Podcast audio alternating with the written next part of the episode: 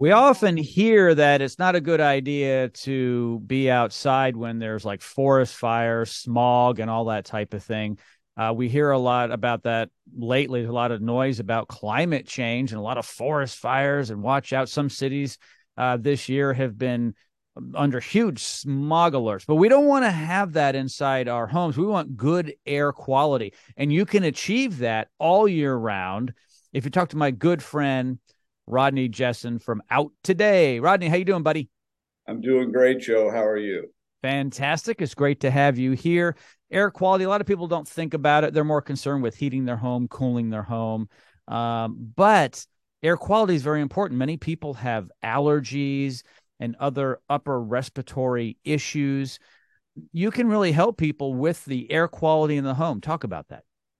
Yeah, uh, yes, Joe. You know, there's basically three filters in your home. Uh, a lot of folks don't realize, but that fan wheel inside the the furnace that moves the air around all day long, that's probably the primary filter because it catches the airborne particles and they stick to it over time, and that's why we got to come in there and clean that thing.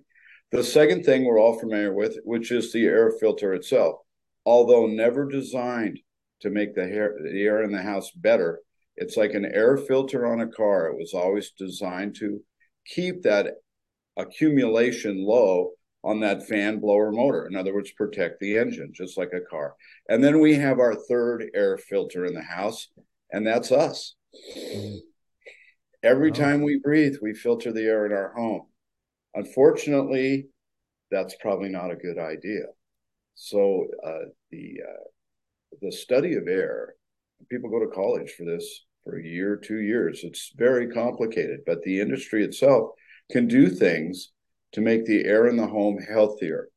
Our homes are so sealed up nowadays for energy efficiency that the off gassing of components in our home happens 24 hours a day.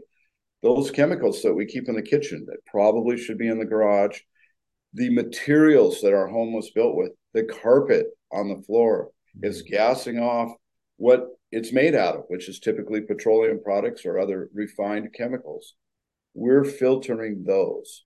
So there are ways of protecting ourselves from those very things that we need in our home.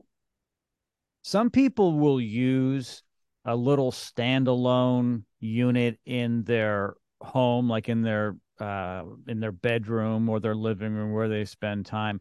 What's really nice about what you can provide for the whole home is that it is for the entire home.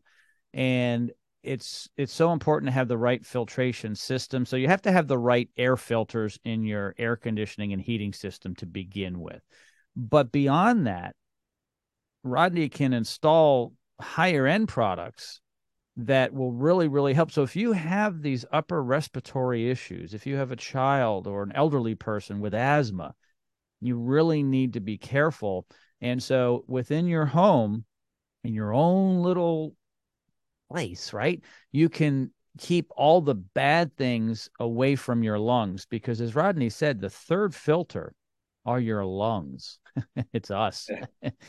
and and and you know, God has created a great machine in us and we're very good at doing certain things.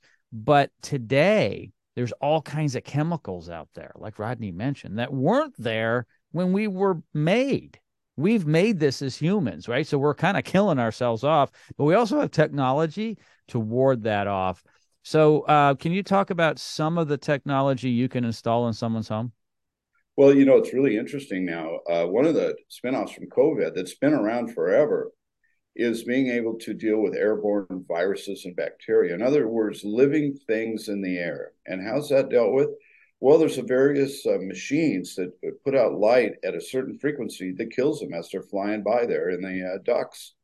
And that's what's being used in hospitals, giant ones, and little ones in airplanes now. So that this indoor airspace, we're killing these airborne uh, components that could make us sick. The, the, the second option is how about some fresh air in the house? You know, it's all sealed up and it's allowing these gases to to, to just compound and compound. Well, in the old days, you know, the houses they kind of breathed, single pane windows, little gap by the door, and had some fresh air. Well, we can get that fresh air in the house without losing cooling and heating, which, you know, they think, well, how's that possible? I'm going to pump the hot air out of here and then I'm going to have to reheat the new air. But there are devices that we take the heat out of that air that's being pumped out and we put it in the new air before it gets in the house. So you can have your cake and eat it too. You can have your fresh air and you can have it preheated or pre-cooled.